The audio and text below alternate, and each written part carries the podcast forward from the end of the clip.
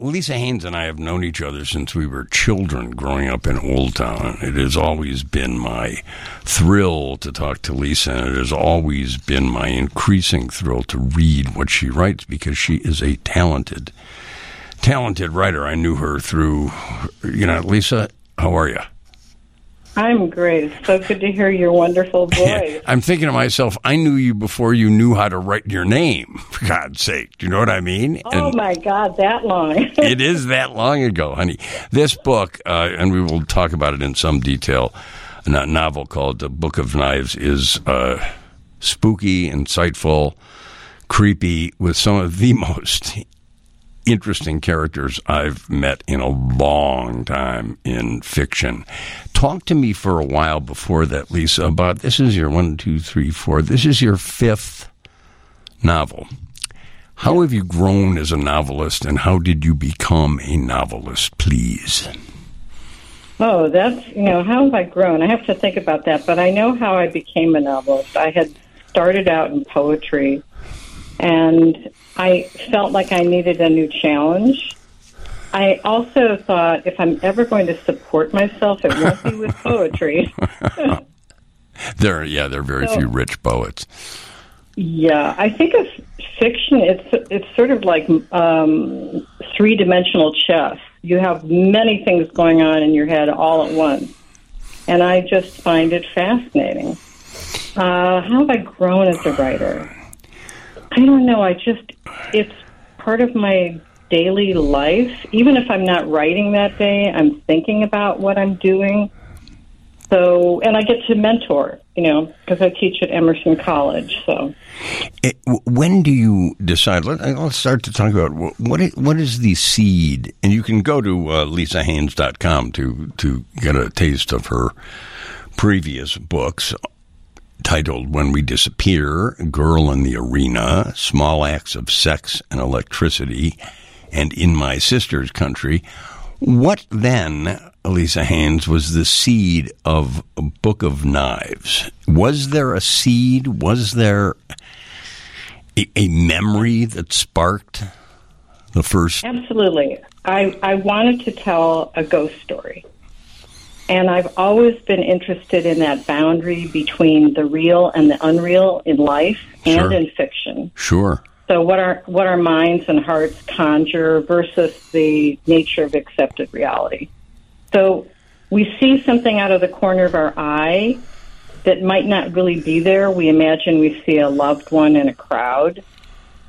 And I actually heard my mother singing to me a day or two after she died as clear as a bell. I was very young, and that experience in many ways kept me going. So I got deeper and deeper into the idea of how can I tell an original ghost story. This is an astonishingly original ghost story. It takes place at much of it takes place at a uh, sort of beaten up and uh, bedraggled summer camp called uh, Hidden Lake Camp. Did you go to camp, Lisa? Did you draw on any personal experience to create that place?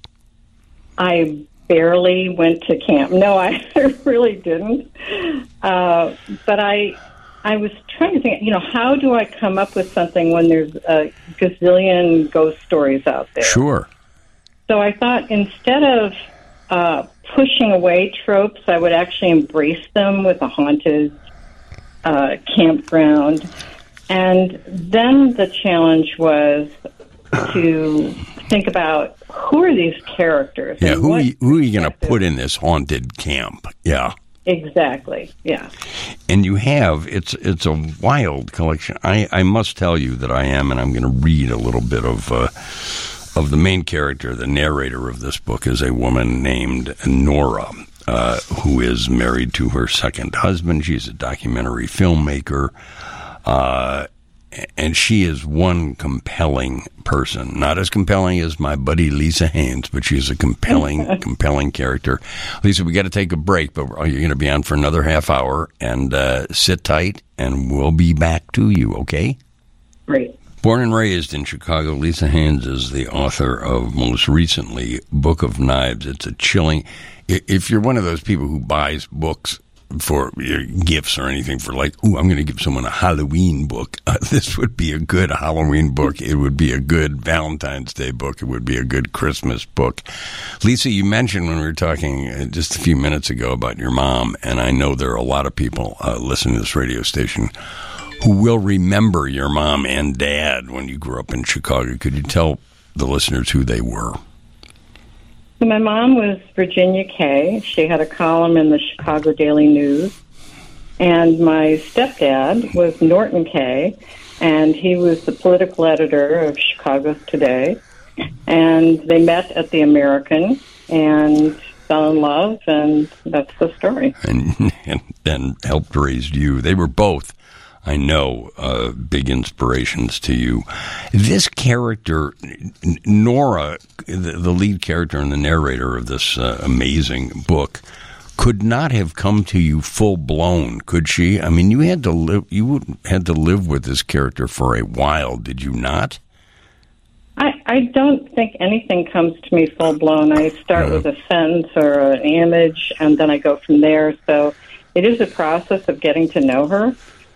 But I thought she was a perfect vehicle because of her documentary filmmaking. Mm. So her very job is to study people and to find out about the stories people tell and the secrets they would like to hold on to. And this kind of fits with my love of the visual in life, film, photography, and the fact that my memory is pretty visual. So I felt very aligned with her, but different than her.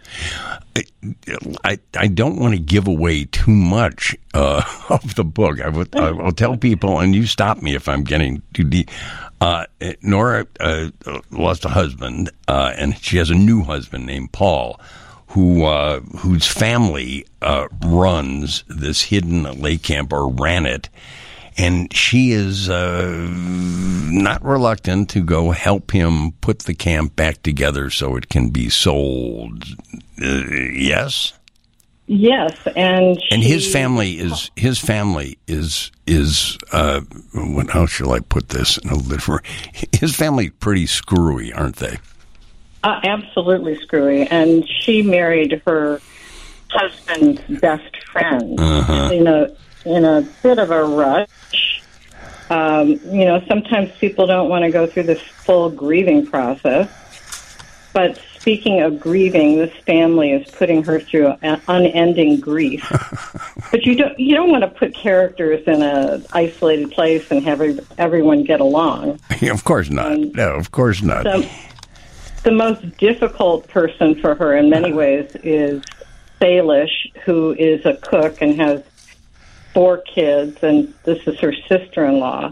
And she has this set of uh, 13 specialty knives, and they're very important to her. So she's got them tucked away, and she brings them out like uh, an incredible piece of artwork. Yeah, like the crown jewel. They're the crown jewels to this woman, aren't they? Yes. Yeah. And you know something terrible is going to happen with these knives because of all this care, and they start disappearing on her, and she's absolutely falling apart. I'm going to read a little bit of this. I want people to get a sense of uh, of Nora. I'd, I'd love if I had a eight hour, four hour show. I'd read the whole book to people, but oh. uh, this is here.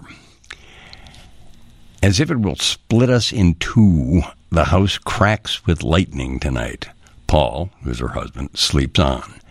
In elementary school, a friend lost the attic of her house to lightning. It was the family's game room, and luckily no one was up there playing foosball. My friend and I crept up to the attic stairs a few days later, snuck under the yellow warning tape, and saw the blackened wood, the melted games, window openings where the glass had blown away. We were punished for walking on floors we might have fallen through.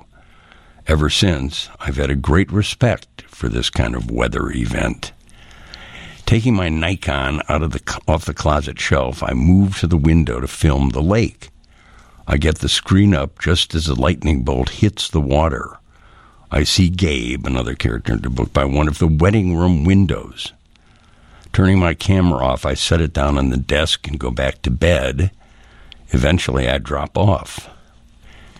Sitting straight up as if I'm about to fly through the air, I see Lily, a little girl, standing by my side of the bed. Usually, she doesn't startle me this way. Feeling for Paul, the husband, to get him to move over, I have a hard time calming my heart. I turn the lamp switch several clicks. I see there's no light coming from the power strip. The electricity is down. Lily tugs at the thin cover.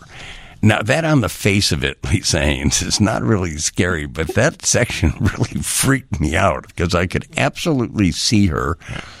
I could almost put myself in her place, and I was scared that the lights were out. Uh, that's lovely writing. That's lovely, lovely writing. How long did it take you to write this book?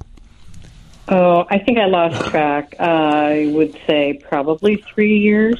Wow. And I write primarily in the summer since I'm teaching and then winter break. So, well, I, yeah, I would say about three years. And how difficult? I go over and over and over every line. Oh, I'm sure you do. How difficult yeah. was it? G- give me a sense of. I'm having another uh, author on following you, a uh, former newspaper man and a wonderful guy named John Gorman who's right. written his first book and we were talking before the show about how difficult it is to get published these days. You've been published five times before. Was it was there any difficulty? This is a fantastic book. Was there any difficulty in getting it published? Well, it's always a challenge. I was with a, a indie house for a while. First, I was with a big house, then an indie house with the same editor, and then that company folded. So I had to go out and find someone brand new. And Sourcebook is actually outside of Chicago. Sure. And so it was a nice fit. I felt lucky. You also spent. Go ahead. Go ahead. I want to hear you. Well, you you you work hard to make sure that you're you know everyone's on board with a book and it's all about taste and proclivities and if it's a ghost story in this case is it scary enough is it too scary does it reveal something about human nature or is it just uh, plot, plot, plot, and I'm much more interested in human saying nature. something about yeah, yeah, no question. But the plotting in this thing is beautifully done too. Uh, Rick Moody was one of my favorite authors. I didn't know you knew him. He has some great praise for this. He's the author of Ice Storm, among many books. He says that Lisa Haines, in A Book of Knives, as in all of her work, is an astute psychologist, a cool, unsentimental investigator. I don't think you're unsentimental, but that's that's a. I'll hash that out in some bar with him one day. Unsentimental investigator of humans who often locates the hard truths. That I agree with. In a time of circumspection, her bracing recognition of a more complex human consciousness hits the spot. I admire her work and her sensibility. When you sent the book out, or your publisher sends the book out to to uh, solicit uh, favorable quotations, what's that like sitting and waiting for those to come in? Is it frightening for you? No, you, you you try not to wait. In in this particular case, I studied with Rick Moody at Bennington at the mm. Bennington Writing Seminars, and he doesn't do many blurbs. Yeah, I know. Was, I know. That was my. It was my hope that he might take it on. So I was surprised that he did, and you you create a long list and you start reaching out to people and then you hope for the best and i think i got a splendid list of blurbs yeah i'll, I'll read a couple more before we're finished with this uh, when are you when are you coming back to chicago sometime soon I know how you Maybe feel. Maybe next summer. I know how you feel about Chicago, uh, and you came up here. Last time I saw you, you came here to to partake of Ragdale. Oh, I love Ragdale. And uh, I last time I came into town, I actually got uh, a good deal of my mother's columns because I'm working on a book related to that. What sort of book? So related, what sort of book related well? I'm actually playing around with a memoir about the newspaper world in the in the '60s. her column. Um, I think it covered 60 to 65, and Mhm. before that, she was a, a journalist. Wow. It's a crazy, exciting. Will I be in this book as a young as the young child running around Old Town? Yeah. Yeah, well, well, you'll be you'll, you'll love to hear that uh, John Gorman's book begins. Uh, it's a it's a, uh, sort of thriller murder book. Courtroom drama too begins in Old Town, where we both grew up, and that's what a small world we have here. Perfect. I'm going to read. Uh, do you mind if I read one more thing that I think shows I love it. people? Instead of telling people so much what happens, I'm just I, I'm really taken with uh, Nora. It's an hour before sunset, and I go down to the boathouse. Lining up two matching oars, I nestle a bottle of wine and one of the old orange life jackets under the seats of the boat I've taken out before. I tug it into the water, climb in, and set the oars and row. When I'm out toward the middle, I want to scream until the sound bounces off the hills and boulders. But someone would only run down to the dock thinking this is a call for help and pull another boat out. I push my face into the stinky life jacket and shout full throated into the crusty fabric, then pitch it over the side. It's so decomposed it bobs and sinks. Uncorking the bottle, I take a long draw. Then I pull the seats up and throw them overboard. Lying down in the inch of water at the bottom of the boat, I drink. A trace of cloud speeds above me. A pair of mating dragonflies appears. They brighten and hurry off as the sky shifts colors. I drink harder. I think, at least beyond people realizing what a stylish writer you are, I think they get a sense of that. Just in that one paragraph, I think they get a real sense of, of not totally, but of who Nora is. Do you agree? Oh, oh yes, I definitely agree. And everything is so visual in her world. So that's the way she describes it. Yeah. And she's a woman just lost in grief, and she doesn't want to fully admit it to herself. No, But- one her her her her her late husband uh, is Takeo. Tak- Takeo is part of her is really part of her life in this book. There's no no no question about that. We'll take a break and you can hear some news and we'll come back and talk some more with Lisa Haines, the author of most recently Book of Knives. It formally releases on Tuesday, but as usual, you can go online and buy it at all sorts of places, correct? Correct, and it's even in audio, not with your beautiful voice, but Well, I'll wait. I'll wait for the new. I'll wait for the uh, growing up in Old Town in the '60s book. I'll do that one for you, Lisa. We'll be back with Lisa Haines. Great. You can go check out Lisa Haines. That's L I S E H A I N E S dot com, and we shall return. Okay, if I have not sold enough copies of Lisa Haines' latest book, Book of Knives, I give you what. Uh, uh, Sheila Kohler. Uh, she's one of Vanity. She was in one of her books, a literary thriller called Open Secrets, which I have read. She says about Book of Nights that Lisa Haines has created a believable world of terror where nothing is what it seems. Seen through the perceptive eyes of complex characters, a series of vivid scenes unfolds. One finds all one's worst fears echoed here in an increasingly suspenseful and surprising crescendo of events wonderfully done. This book is creepy. This book would make an extraordinary movie, I think, and it is also it's one of those kind of it's it, it's a literary ghost story and I, I I hate to use that word sometimes Lisa because I think that frightens people. Do you not not ghost story, but literary seems to frighten people. Do you find that? well, yeah, it's just it's a bag that they put. You know, every author gets put into a different box or bag, but it's it really is saying you love storytelling and you love the language when you tell a story.